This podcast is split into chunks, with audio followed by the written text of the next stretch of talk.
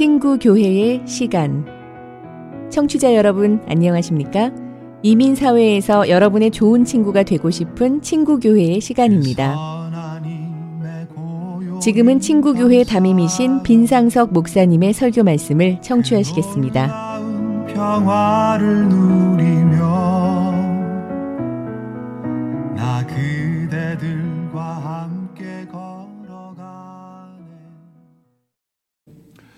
오늘 어, 머니 주일입니다. 어머니 주일 말씀 지나기 전에 난센스 퀴즈 하나 드리겠습니다. 이 센스가 있으면 못 맞추는 겁니다. 자, 성경 퀴즈인데 구약에서 가장 행복했던 여인이 누구였을까요? 구약에서 가장 행복했던 여인 하와 왜 시어머니가 없었으니까. 난센 어, 사실인데 난센스. 그럼 이제 또 신약 신약에서 가장 행복했던 여인은 누구였을까? 성모 마리아 왜 며느리가 없었으니까. 우리 가톨릭에는 성모 마리아는 어, 예수님 한 분만 어, 동정녀 탄생을 하고 나머지 뭐 그 야곱 요수 유다는 인정 안 하거든요. 그러니까 이제 예수님이 결혼 안 했으니까 며느리 없죠. 뭐 이게 우리나라 이제 전통 고부 갈등. 아, 외국인들은 이런 게 좀 약한데 우리 한국에서는 참 이상하게 시어머니와 며느리 갈등이 참 많았습니다. 요즘은 좀 뭐 그런 얘기 덜 들리는데 어쨌든 이 갈등이 많은데 근데 한 분 한 분 살펴보면 다 좋은 분이에요. 시어머니 왜 이런 말 있잖아요. 시어머니 얘기 들으면 다 맞고 며느리 얘기 들으면 다 맞습니다. 근데 이 두 분이 이제 같이 이제 이, 관계상이 안 맞는 얘기, 어, 관계상이 안 맞아서 어렵지. 그러나 공통적인 건 뭡니까? 시어머니도 어머니고 며느리도 어머니예요.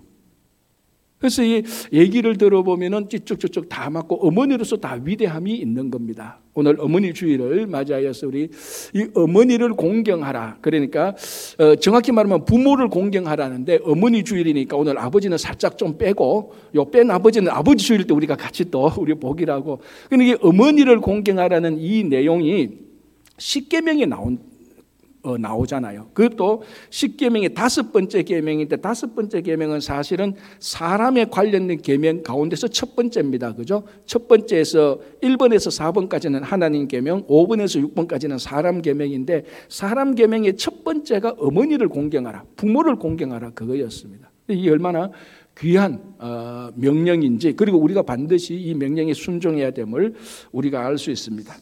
자, 먼저 어, 잠언 14장 1절을 제가 먼저 한번 읽게 되겠습니다. 잠언 14장 1절에 이렇게 되어 있습니다. 지혜로운 여인은 자기 집을 세우되 미련한 여인은 자기 손으로 그것을 허느니라. 자, 왜 우리가 어머니를 존경하고 공경하고 감사해야 되는가 하면 그 첫 번째가 이 어머니는 가정을 세우고 가정을 유지하는 분입니다. 오늘 여기서 보면 지혜로운 여인은 자기 집을 세운다. 물론 이 여인은 아내를 말할 수도 있고 뭐 다른 여인 뭐 어, 말할 수 있지만 어머니를 뺀 여인은 세상에는 없습니다. 그래서 이 부분을 오늘 어머니 주일에 맞춰서 읽으면은 지혜로운 어머니는 가정을 세운다라는 것입니다. 우리 성경을 보면요, 어, 특별히 예, 부부라 그러면 남편과 아내 있는데 성경을 보면 가정을 세우는 쪽은 남편은 별로 없어요. 다 어머니가 가정을 세우고 어머니가 가정을 지키는 것들을 우리가 참 많이 봅니다. 그의 반면에 이 남편이라는 존재, 아버지라는 존재는 오히려 가정에서는 좀 투명 인간처럼 보이고 가정의 문제를 좀 일으키는 이런 분위기가 좀 납니다. 물론 아버지 주일에는 제가 또 이렇게 얘기를 안 하죠 또. 아버지 주일은 또 아버지를 또 올리니까 오늘 어머니 주일이니까 어머니 중에 또 사실 성경을 보면 좀 그래요. 우리 열왕기야 4장을 보면은 이런 내용이 나옵니다. 그때 북이스라엘의 선지자가 엘리사였습니다. 엘리야의 후계자 엘리사였는데 이 엘리사가 사실은 우리말로 요즘 우리말 하면 신학교 학장이었습니다. 그때 선지자, 성견자 이런 어, 사람들 훈련시키는 어, 대가 있었는데 그 거기에 있던 한 선, 선지자 후보가 죽었습니다. 그런데 이 선제 후보가 결혼을 한 사람이에요. 그러니까 그 아내가 있었는데 죽었는데 또 이 그 가정에 아, 자녀가 두 명이 있었습니다. 그러니까 이제 이 여자로 볼 때는 이제 과부가 된 거죠. 자, 이 과부란 말이 나쁜 의미가 없습니다. 성경에 과부라고 되어 있으니까 그 말 그대로 중립적인 언어로 사용합니다. 그러니까 과부가 있었, 그러니까 이 여자가 과부가 된 거죠. 아들 둘. 그런데 이 아버지가 죽으면서 곱게 죽지 않았어요. 빚을 남기고 죽었어요. 많이. 그러니까 채무자가 와서 빚을 달라고 하니까 과부가 무슨 그 돈이 있습니까? 돈 없다니까 아들, 이 자녀 둘이를 데리고 가버렸습니다. 그래서 자녀를 찾으려면 이 채무자에게 빚을 갚아야 돼요. 그러니까 그 당시 엘리사 선지자 때 이 과부가 경제적으로 어떻게 이익을 어떤 경제적인 활동을 할 수 있는 그런 활동이 전혀 없던 때였습니다. 그렇다고 해서 뭐 받은 재산이 아무것도 없습니다. 요즘 우리말로 하면 진짜 그 가정이 폭삭 무너지게 될 그런 형편입니다. 아마 요즘 개성 있는 똑똑한 여자였다 같으면은 이거 뭐 다 깨끗하게 정리했을 겁니다. 남편도 죽고 뭐 남편한테 물려받은 게 빚이고 이 빚 때문에 자녀들 다 어디 갔으니까 이때 다 다른 사람 만나자 그렇게 했을 사람들 많을 거예요. 그래서 가정 그렇게 해서 가정이 뭐 아주 쉽게 요즘 없어지지 않습니까? 그런데 이때 이, 이 여인이 포기한, 포기하지 않고 가정을 지키기로 결심을 합니다. 그래서 어떻게 하는가 하면 엘리사에게 옵니다. 사정을 얘기합니다. 이렇고 이렇게 했는데 내가 어떻게 하면 좋으냐? 좀 제가 해석하자면 내가 가정을 깰 수는 없고 가정을 지켜야 된다. 그런데 내가 가정을 지키려면 아들을 우리 자녀를 찾아왔는데 돈이 하나도 없다. 빚을 갚아야 된다. 엘리사 선지자는 제가 어떻게 하면 좋겠습니까? 그 가정을 지키려고 선지자에게 찾아옵니다. 그러니까 엘리사 선지자가 뭐라고 말합니까? 그럼 집에 남은 게 뭐냐? 하니까 집에 남은 게 딱 하나 있었어요. 뭔가 하면은 기름 한 그릇이 있었습니다. 기름 한 그릇이 있습니다. 하니까 선지자가 뭐라고 하면 그러면은 동네에 다니면서 동네에는 그릇을 다 가지고 오라. 작은 그릇 말고 적당히 가지고 오지 말고 다 그릇을 가져오라. 그래 그것을 다, 다 빌려왔죠. 다 빌려온 다음에 그 빌려온 그릇에 기름을 부어라라고 말합니다. 그냥 기름 한 그릇인데 한 그릇에 부으니까 또 기름이 남잖아요. 또 기름을 붓고 기름을 붓고 그러니 기적이 일어나는 겁니다. 그러니까 그 빌려온 그릇에 기름을 다 붓습니다. 선자가 말합니다. 이 그릇, 이 기름을 팔아서 판 돈을 가지고 너희 자녀도 찾고 남은 돈 가지고 앞으로 생활을 하라. 그게 엘리 그게 열왕기야 4장에 나오는 겁니다. 그래서 이 무너질 수밖에 없었던 깨어질 수밖에 없었던 버려도 괜찮을 가정을 이 한 여인이 과부가 가정을 지키고 세워 어, 세우고 나가는 겁니다. 자, 성경에 우리 구약 성경에 이런 얘기들이 심심찮게 나옵니다. 희한하게 남자들은 어디 갔는지 몰라요. 있어봤자 오히려 더 도움이 안 되는 그런 경우들도 꽤 있습니다. 그래서 여러분 이 어머니가 어머니가 가정을 세우고 가정을 붙듭니다. 여러분 그 21세기 지금 우리가 사는 21세기의 가장 큰 몇 가지 중요한 문제가 있습니다. 뭐 예를 들자면 자연재해 문제, 뭐 전쟁 테러 문제, 기후 문제 이런 게 다 있지 않습니까? 그 중에 하나가 뭔가 하면은 가정 붕괴입니다. 가정 붕괴. 이 가정이 무너지는 게 21세기에 앞으로 큰 이슈가 남을 겁니다. 이제 앞으로 77년 남았잖아요. 우리가 20, 2023년 살고 있으니까 지금 뭐 가정 문제가 뭐 얼마나 많습니까? 여러분 이 가정은 모든 공동체의 가장 기본입니다. 그 가정이 깨어지면요 국가 깨어지는 국가 나라 민족 없어지는 거 일도 아니에요. 가정이 무너지면요 교회도 사실은 장담 못해요. 가정이라는 것은 작은 교회고 교회는 큰 가정 아닙니까? 이 그러니까 21세기 가정이 큰 문제라고요. 이게 역사적으로 보면요. 산업혁명이 일어나면서부터 가정에 있던 아버지가 일하러 가정을 떠납니다. 그 일터로 가고 공장에 가죠. 그전에는 가정이 일터였어요. 산업혁명 이전에는. 그런데 산업혁명이 일어나면서 아버지가 가정을 떠나게 되는 겁니다. 그리고 2차 대전 이후는요, 어머니가 또 일하러 가게 되는 거예요. 그래서 우리가 말하면 맞벌이 부부가 되는 겁니다. 그러니까 산업혁명이 일어나서 아버지가 가정을 떠났을 때는 가정은 흔들리지 않았어요. 그런데 아, 자, 그리고 2차 대전이 끝나고 난 다음에 어머니가 가정을 떠나는 순간부터 분, 확연하게 가정이 무너지기 시작했어요. 그래서 누군가 한 사람은 그 집에서 그 사람이 어머니든 남자든 여자든 남편이든 아내든 누군가 하나는 그 가정에서 어머니 역할을 하는 사람이 있어야 가정이 무너지지 않습니다. 그래서 그 2차 대전 이후에 어머니가 가정을 떠나니 가정이 계속해서 문, 그, 그 무너지기 시작해서 지금 우리 이까지 왔습니다. 앞으로는 더 심각하게 될 겁니다. 뭔가 하면은 21세기 가정을 지키는 자는 바로 누군가 하면 어머니입니다. 어머니. 좀 더 확대해서 말하면요. 21세기는 누구 손에 달렸는가 하면 어머니 손에 달렸습니다. 어머니가 가정을 지키면 21세기는 괜찮고 어머니가 가정을 놓으면 21세기는 다 깨어지는 겁니다. 그러니까 이 어머니의 역할, 가정을 지키는 어머니, 존중해야 되고 공경해야 되고 지금까지 지켜온 모든 세상의 어머니들에게 우리는 감사를 드려야 되는 겁니다. 여러분 그 어, 잠언서는 지, 그 지혜의 책 아닙니까? 그 지혜의 책 마지막은 한 현숙한 여인의 아주 그, 그 모델을 제시하면서 끝납니다. 그 현숙한 그 여인에 대하여서요. 이 잠언 31장 23절이 이렇게 기록하고 있습니다.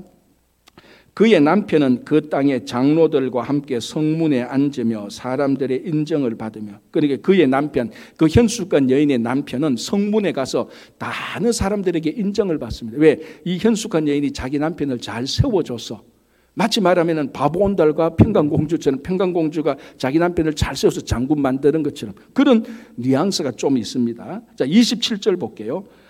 자기의 집안일을 보살피고 게을리 얻은 양식을 먹지 아니하나니 집안을 잘 보살펴요. 자, 그리고 28절 그의 자식들은 일어나 감사하며 그의 남편은 칭찬하기를 덕행 있는 여자가 많으나 그대는 모든 여자보다 뛰어나다. 자, 27, 28, 29에 나오는 이 여인이 현숙한 여인인데 어떤 모습입니까? 가정을 지키고 가정을 세우고 가정을 이끌어 가고 있는 여인의 모습입니다. 그게 자문서에서 말하고 자문이 말하고 있는 지혜, 그 지혜가 한 여인에게서 나타났는데 이 여인의 모습을 보니까 어머니의 모습이 확연하게 보이는 거예요. 그래서 우리가 이렇게 결론을 내야 됩니다. 자문의 지혜는 어디에 있느냐? 어머니를 보라. 어머니의 어머니를 보면 거기 지혜가 있다. 그 말하고 똑같은 것입니다. 그래서 이 어머니들이 지금까지 가정을 지키고 있었기 때문에 지금 이것까지 이까지 왔고 앞으로 어머니가 가정을 지킨다면은 21세기도 잘 넘어갈 잘 넘어갈 수 있는 겁니다. 자, 또 하나 어, 어머니가 존중받아야 될 이유는요. 어머니가 자녀 교육을 시킵니다. 아버지는 자녀 교육에 별로 상관이 없는 것 같아요. 성경을 봐도 그래요. 자, 그래서 여러분 아시다시피 유대인은 어머니가 유대인이야 그 자녀들도 유대인인 것이 전통입니다. 그게 전통. 그러니까 아버지가 이방이든 아버지가 유대인은 그거는 두 번째고 어머니에 따라서 유대인이 결정되지 않습니까? 그러면 왜 어머니가 어머니에 따라서 그 자녀들이 유대인인가를 왜 결정되십니까? 어머니가 뭐 힘이 세서 그렇습니까? 뭡니까? 똑똑해서 그랬습니까? 아니죠. 어머니가 교육을 시키기 때문에 그렇습니다. 그 유대인들은 누가 자녀 교육을 시키느냐에 따라서 유대인의 정체성을 결정하는 겁니다. 그걸 어머니가 하니까 어머니가 자녀들을 교육시키니까 어머니가 유대인의 표범이 되는 겁니다. 그래서 어머니가 유대인이면 자녀도 유대인이에요. 이렇게 보면은 우리 한국도 좀 비슷한 것 같아요. 우리 한국도 가만히 보면요. 이 어머니가 자녀 교육을 참 많이 담당하잖아요. 바울이 감탄했던 바울이 위로를 받고 기쁨을 가지고 있었던 디모데의 믿음이 누구로부터 왔다고요? 어머니로부터 왔어요. 그 어머니의 이 믿음은 누구로부터입니까? 이 어머니의 어머니 디모데의 외할머니로부터 온 거예요. 자, 믿음이 흘러가는 flow chart가 보이죠? 외할머니 로이스가 있고 어머니 유니게가 있고 디모데가 있어요. 신앙 교육이 이렇게 어머니를 통해서 디모데까지 왔다는 거예요. 그리고 바울이 감탄했던 이 디모데의 믿음의 이 믿음 신앙 교육을 누가 시켰느냐? 어머니가 시켰고 이 어머니는 누가 시켰냐? 어머니의 어머니가 시켰다는 겁니다. 가장 전형적으로 자녀를 잘 신앙 교육 시킨 케이스가 바로 여기 나옵니다. 그래서 지금 이 시대에 우리 어머니들이 이 로이스와 유니게와 같은 이런 교육을 시킬 때 디모데와 같은 자녀들을 계속해서 우리가 어, 인물들을 키워내야 되는 겁니다. 그래야 다음 세대가 살아나는 겁니다. 그게 누가 있냐? 어머니밖에 없습니다. 그래서 여러분들이 정말 어, 위대한 위대한 어머니라는 것은 나라를 구하기 전에 자녀를 교육시키는 것, 신앙 교육을 시키는 게 정말 위대한 어머니죠. 자 마지막으로 하나 더 보겠습니다. 우리가 왜 어머니를 존중해야 되느냐 하면은 어머니의 어머니에게만 있는 그 모성, 그것 때문에 우리가 존중하는 겁니다. 다른 말로 하면 어머니는 그냥 어머니이기 때문에 존중하고 공경하고 감사를 드리는 겁니다. 제가 앞에 두 가지 이유를 말했죠. 첫 번째는 뭡니까? 가정을 세우고 가정을 지키기 때문에 우리는 그분을 공경해야 된다. 두 번째는 자녀 교육을 시키기 때문에 공경해야 된다. 첫 번째, 두 번째는 어머니가 하는 그 위대한 일 때문에 공경해야 되지만 세 번째 이유는 그런 일이 없다 할지라도 그냥 어머니는 어머니로서 그냥 공경하는 거예요. 어머니가 잘났든 못났든 어머니가 뭐 어떤 사람이든 어머니가 내 교육도 잘못 시켜 잘못 시켜 주었다 한다 할지라도 어머니는 어머니로서 그냥 존중받고 공경받는 거예요. 자, 성경을 읽어보면요. 이런 어머니들이 나타나는데 제가 참 개인적으로 임프레션, 개인적으로 아, 참이 어머니의 마음이 훤히 보이는 게 그 마태복음에 나오는 마가복음 15장에 나오는 수로보니게 여인, 마태복음에는 가나안 여인이라고 말하죠. 자, 이 여자가 과부입니다. 또 이방 여인이에요. 자, 예수님 당시에 이방 여인 과부 그러면 가장 계층적으로 따지면 가장 낮은 곳에 있죠. 그런데 게다가 딸이 하나 있는데 이게 흉폭한 흉악한 성경에 나온 글들만 흉악한 귀신 들려서 미친 여자예요. 얼마나 부끄러워요. 그러니까 여러분 보시면 딸이 있는데 귀신 들려서 그럼 미쳤어 날뛰어 과부야 이방 여자야 뭐 그 당시에 경제적인 능력이 없잖아요. 사회적으로 가장 낮은 하층민입니다. 그 마을에 예수님이 들어오신다는 소문 들었잖아요. 어떡합니까?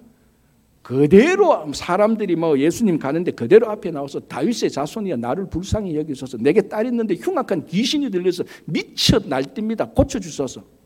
여러분 이게 사람이 할 수 있는 일입니까? 여러분 우리 한국 문화도 체면 문화잖아요. 우리도 집안에 안 좋고 부끄러운 일 밖으로 내는 거 되게 싫어합니다. 미국 사람들은 체면 문화가 아니기 때문에 스스럼없이 우리보다 더 잘 얘기하는데 우리는 그렇지 않습니다. 우리는 체면 문화이기 때문에요. 가정의 나쁜 일, 자기 프라이버시 같은 걸 밖으로 절대로 얘기 안 합니다. 부끄러워서. 유대인도 똑같아요. 유대인들이 가장 부끄럽게 생각하는 게 수치, 가장 좋게 생각하는 게 명예입니다. 우리하고 굉장히 흡사해요. 그런데 이 자기 집안에 귀신 들려서 미친 딸이 있다는 것을 누가 안다는 것 자체가 부끄러운 일이에요, 사실은. 그런데 그거를 자기가 거리에 나가서 많은 사람인데서 자기 입으로 공적으로 얘기를 하는 거예요. 우리 말로 하면 우리 보면 저 정신 나간 사람이에요, 진짜로. 그런데도 그, 그, 왜, 왜 그렇게 제가 이렇게 말하는가 하면 그렇게 말한 데는 수치와 모멸과 멸시를 감당해야 되는 거예요. 왜 그렇게 합니까? 자기 딸 하나 고쳐보려고. 예수님한테 한번 고쳐보려고. 예수님이 사람 고친다는 소문 들었거든. 그럼 예수님이 고칠 수 있겠다는 확신이 들었거든. 귀신 들린 내 딸 이거 한번 고쳐보려고 그 앞에 나가는 겁니다. 자, 그러니까 예수님이 어떡합니까? 일체 대꾸 안 합니다. 그냥 가던 길 가는 겁니다. 그러니까 이 여인이 어떡합니까? 계속 따라가면서 고쳐주셔서 낫길 했겠죠? 누가 제일 귀찮았습니까? 제자들이 제일 귀찮았어요. 예수님한테 갑니다. 아, 예수님, 주님, 아, 저 여자 아까부터 계속 따르는데 좀 해보세요. 우리 말도 안 들어요. 예수님 고쳐주든지 잘 설득해서 돌아가다든지 아니면 다음에 오라고 말씀하든지 좀 해주세요. 하니까 예수님이 또 뭐라고 말합니까? 나는 이스라엘의 잃어버린 양 외에는 보냄을 받지 않았다. 어, 알듯 말듯한 얘기를 하는데 핵심은 뭡니까? 저 이방인 안 고치겠다는 말이에요. 참 이 애매한 상황을 얘기하는 거예요. 자, 그리고 난 다음에 예, 이제 그리고 거절했습니다. 그러니까 또 여인은 계속 따라갑니다. 뭐 이미 한 번 수치 당했는 거 끝까지 가는데 그대로 직진하는 거예요. 그리고 예수님께서 이렇게 말합니다. 야, 에, 주인의 아, 이 자녀들의 떡을 취해 가지고 개들에게 안 개들에게 개에게 안 준다라고 말합니다. 여러분 이거는 이방 여인이 유대인에게 들을 수 있는 가장 모멸의 욕입니다. 욕. 유대인들이 이방인을 욕할 때 가장 심하게 하는 욕이 뭔 줄 압니까? 개야라고 말을 하는 겁니다. 지금 예수님이 이 여인에게 그렇게 개라고 말합니다. 이게 뭐하고 같은 줄 압니까? 여러분들이 목사님 우리 딸이 좀 감기 걸려서 아픈데 좀 기도 한번 해주세요. 그러면 제가 막 쌍욕을 해가면서 여러분 쫓아낸 거하고 똑같은 거예요 진짜로. 그럼 여러분들 평생 저한테 상처가 입을 거예요. 그리고 그런 사람 목사로도 인정 안 할 거 아닙니까? 그죠? 지금 그 일을 하고 있는 겁니다. 예수님께서. 이해하지 못한 일을 하고 있어요. 어쨌든. 그러면은 개라고 말하는데 이 여인이 어떻게 합니까? 주여, 홀소이다. 개도 주인의 상에서 떨어지는 부스러기는 먹지 않습니까? 여러분, 개라고 사람, 내개 맞아요. 떡 부스러기라도 좀 주세요. 이 말이 뭡니까? 내 딸 그래도 고쳐달라는 거예요. 예수님께서 그 말을 듣고 네 믿음이 너를 구했다. 그 딸이 네 믿음대로 그 딸이 고쳐질 것에서 그 여인이 그 여인의 딸이 고쳐지는 겁니다. 여러분 여기에서 이 과정 한 번, 두 번, 세 번, 네 번, 다섯 번 자세히 따져 보면요, 이 여인이 당연 수치는 한 너댓 번이 나와요. 과정 과정마다 한 번 또 위축되거나 물러나거나 안 되겠다 불평 없습니다. 아까 말한 그대로 직진입니다. 이게 가능합니까? 한 여자가 가능해요? 불가능해요, 사실은. 그런데 가능할 수 있던 이유는 뭡니까? 이유는 딱 하나죠. 어머니니까 가능한 거예요. 어머니 외에는 그 누구도 이런 수치와 모멸을 감당할 수가 없어요. 딱 유일하게 어머니가 이 딸을 고치려고 누가 무슨 말을 해도 개라고 말을 해도 세상이 들을 수 없는 쌍욕을 해도 그거 듣고 가는 거예요. 왜? 어머니니까. 그 안에 있는 본능적인 모성이 작동하니까 그런. 그래서 결국 그 딸을 고쳐내는 겁니다. 이 모성 때문에 우리는 존중하는 거예요. 실제로 있었던 일인데 이제 한국에서 미국 이민 와서 영주권 받고 시민권을 받았습니다. 그러니까 뭐 미국 시민이지 않습니까? 이게 90년도가 몇, 뭐 몇 년도가 했던 한국하고 북한에서 가는 그 프로그램이 있었대요. 그래서 미국 시민이니까 북한을 갔습니다. 그래서 그 주어진 일정을 다 마치고 하루 딱 남았습니다. 하루 남아가지고 혹시나 해서 마침 그 일정 마친 데가 자기가 이분이 이제 원래 이북에 있었던 분이에요. 혹시나 자기 고향이 고향이 근처인데 가면 자기 집이 있을까 호기심이 생기잖아요. 시간이 남으면. 그래서 가봤습니다. 가보니까 43년 만에 처음 가는 건데 아무리 북한이라 그래도 뭐 약간 좀 변경이 있었는데 다 길을 찾아갈 수 있었대요. 찾아가고 자기 집에 딱 갔는데 하나만 바뀌었대. 초가 지붕이 슬레이트 지붕만 바뀌고 담하고 거의 다 똑같은 거예요. 그래서 문을 문을 미니까 대문이 열리대요. 대문을 열고 보니까 안채 마당 부엌, 뭐 화장실 있는 부분 43년 전하고 거의 흡사하대요. 자기 집에 왔으니까. 그래서 이분이 와, 집이 다 참 정겨운 마음이 드는데 보니까 저 부엌 입구 봉당 있는 데에 한 노파가 이거 뭐 쓰러졌는지 앉아 있는지 넘어지는지 모를 정도로 한 여인 노파가 있는 거예요. 그래서 이분이 자기 집 옛날에 있던 분이니까 이제 들어가서 문을 열고 들어가면서 저기 할머니 할머니 괜찮으세요? 하니까 할머니가 뭐 꾸벅꾸벅 졸고 뭐 하다가 눈을 겨우 떠요. 그래서 이제는 물어보습니다. 할머니 혹시 여기에 오래전에 살던 사람들을 아냐 하니까 누구 말하는 게 43년 전에 살던 사람들 압니까? 라고 말하니까 어, 내가 한 50년 이 집에서 살았어 라고 말하는 거야. 어, 그러니까 이 사람이 아, 그래요, 할머니? 그럼 혹시 기영이라는 사람을 아십니까? 하니까 그 말을 딱 듣는 순간 이 할머니가 얼굴이 확 펴지더만 금방 눈물을 걸성이는 게. 아, 기영이 알지, 알지. 내 아들인데 6.25 때 죽었어. 라고 이렇게 말은. 이 사람이 기영인 거예요. 어머니 하고 난리가 난 거예요. 제가 기영이 하니까 이 안 믿는 거예요. 그러니까 이 어머니가 그렇게 다 죽어가는 노파가 힘이 나가지고 그 어머니라고 붙드는 그 아들의 그 한 60대 된 그 청년의 양복을 벗기는 거예요. 그리고 안에 있는 내 런닝셔츠를 벗고 등을 보는 거예요. 등에 보니까 자기 아들 별자리 그때 흉터가 있잖아. 아들을 확인하고 막 울고 불고 야단 난 거예요. 그래서 이, 이제 그분이 이제 묻습니다. 아, 어머니 아버지는 어떻게 됐네? 하니까 아버지가 그때 6.25 전쟁 나고 네가 전쟁통에 죽은 줄 알고 화병이 나서 너 죽고 난 다음에 사실은 안 죽은 거죠. 너 죽은 걸 화병 나서 그의 그 다음에 죽고 너 누이와 네, 네 동생도 공상당에 다 죽고 내 혼자 이 집을 50년 동안 지켰대 지금. 어, 그 43년 동안 지킨 거죠. 그때 이후로 그러니까 50년 동안 사시니까. 그러면서 막 울고 불고 야단 나면서 이제 이 노파가 말합니다. 내 마지막 소원이 꿈속에라도 네 얼굴 하나 보는 걸로 그 내가 마음속에 있었는데 마침 어제 네가 내 꿈속에 나타났는데 지금 내가 보니까 네 얼굴이 기억이 안 나서 지금 그 얼굴을 기억하려고 그냥 꿈속에서 분명히 봤는데 이제 뭐 이, 이 할머니는 죽었다고 생각하니까 꿈속에라도 얼굴 한 번만 더 보려고. 그래서 내가 그거 기억하고 있는데 너가 왔구나. 우리 말하면 꿈이냐 생시냐 뭐 야단 난 거예요.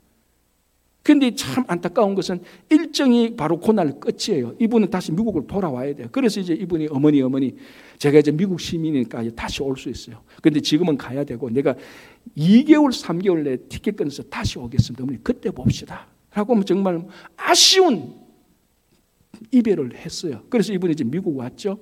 이제 그 티켓 끊고 이제 다시 이제 북한에 들어가서 어머니 연락 하는데 또 소문 또 그 북한에서 그, 그 연락했던 그 단체로부터 이제 연락이 온 거예요. 당신 어머니 죽었다고 돌아가셨다고 언제라고 말하니까 그 다음 날 돌아가신 거예요. 그 다음 날. 여러분 한번 가만히 생각해 보세요.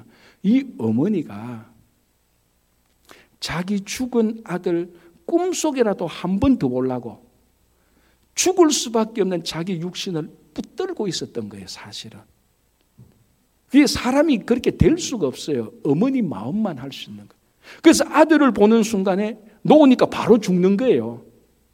여러분, 아가스에 무슨 말이 있는가 하면 사랑은 죽음같이 강하고 어머니의 사랑은 죽음보다 더 강한 거예요. 그래서 이 노파가 마지막 한 번 기영이 얼굴 보려고 꿈속이라도 봤는데 어제 꿈속에 나타나서 그거 보려고 죽을 수밖에 없는 뭐 거의 뭐 자기 몸을 죽을 수밖에 없는 몸을 꽉 붙들고 있었는 거예요. 이건 보통 사람은 일반 사람은 못하죠. 그리고 그 다음에 보니까 놓으니까 바로 돌아가신. 이게 어머니의 마음이. 이것 때문에 우리가 존중하는 거예요. 어머니는 어머니로서 존중받고 공경받아야 될 분이에요. 그래서 세상의 모든 어머니 잘났다 못났다 그거 이유 하나 없습니다. 그냥 어머니로서 우리가 존중하는 거예요. 이 어머니의 사랑이 그대로 드러난 게 바로 십자가의 사랑입니다. 그래서 여러분들이 십자가의 사랑이 헷갈리거든 어머니의 사랑을 생각하면 돼요. 그 어머니의 사랑을 보면 십자가의 사랑이 보입니다. 무조건적인 사랑이 있지 않습니까? 그래서 여러분들 우리가 정말 이 오늘 어머니 주의를 맞이하면서 그 어머니 소 어머니 사랑 속에 나타난 하나님의 사랑을 경험하고 하나님의 사랑 속에 있는 또 어머니의 사랑을 경험하고 그리고 여기 앉아서 모든 어머니에게 부탁이 있다면 여러분 어머니의 손에 21세기가 달렸습니다. 여러분들이 가정을 세울 수도 있고 무너뜨릴 수도 있습니다. 여러분들이 가정을 지면 21세기를 살고 여러분들이 자녀 교육을 시키려면 앞으로 미래는 환하게 밝아올 겁니다. 그래 여러분들이 로이스와 윤희계와 같은 귀한 어머니가 되기를 간절히 바랍니다. 기도하겠습니다. 하나님 아버지 감사합니다. 어머니 주의를 맞이하면서 가정을 세우고 자녀들을 믿음의 양육을 했던 세상의 모든 어머니들에게 존경과 감사와 사랑을 보냅니다. 우리 어머니들 다 건강하게 하시고 아버지 그 어머니의 사랑이 그 사랑을 통해서 우리가 또 하나님의 사랑을 경험할 수 있도록 도와주시옵소서 예수님 이름으로 기도합니다. 아멘.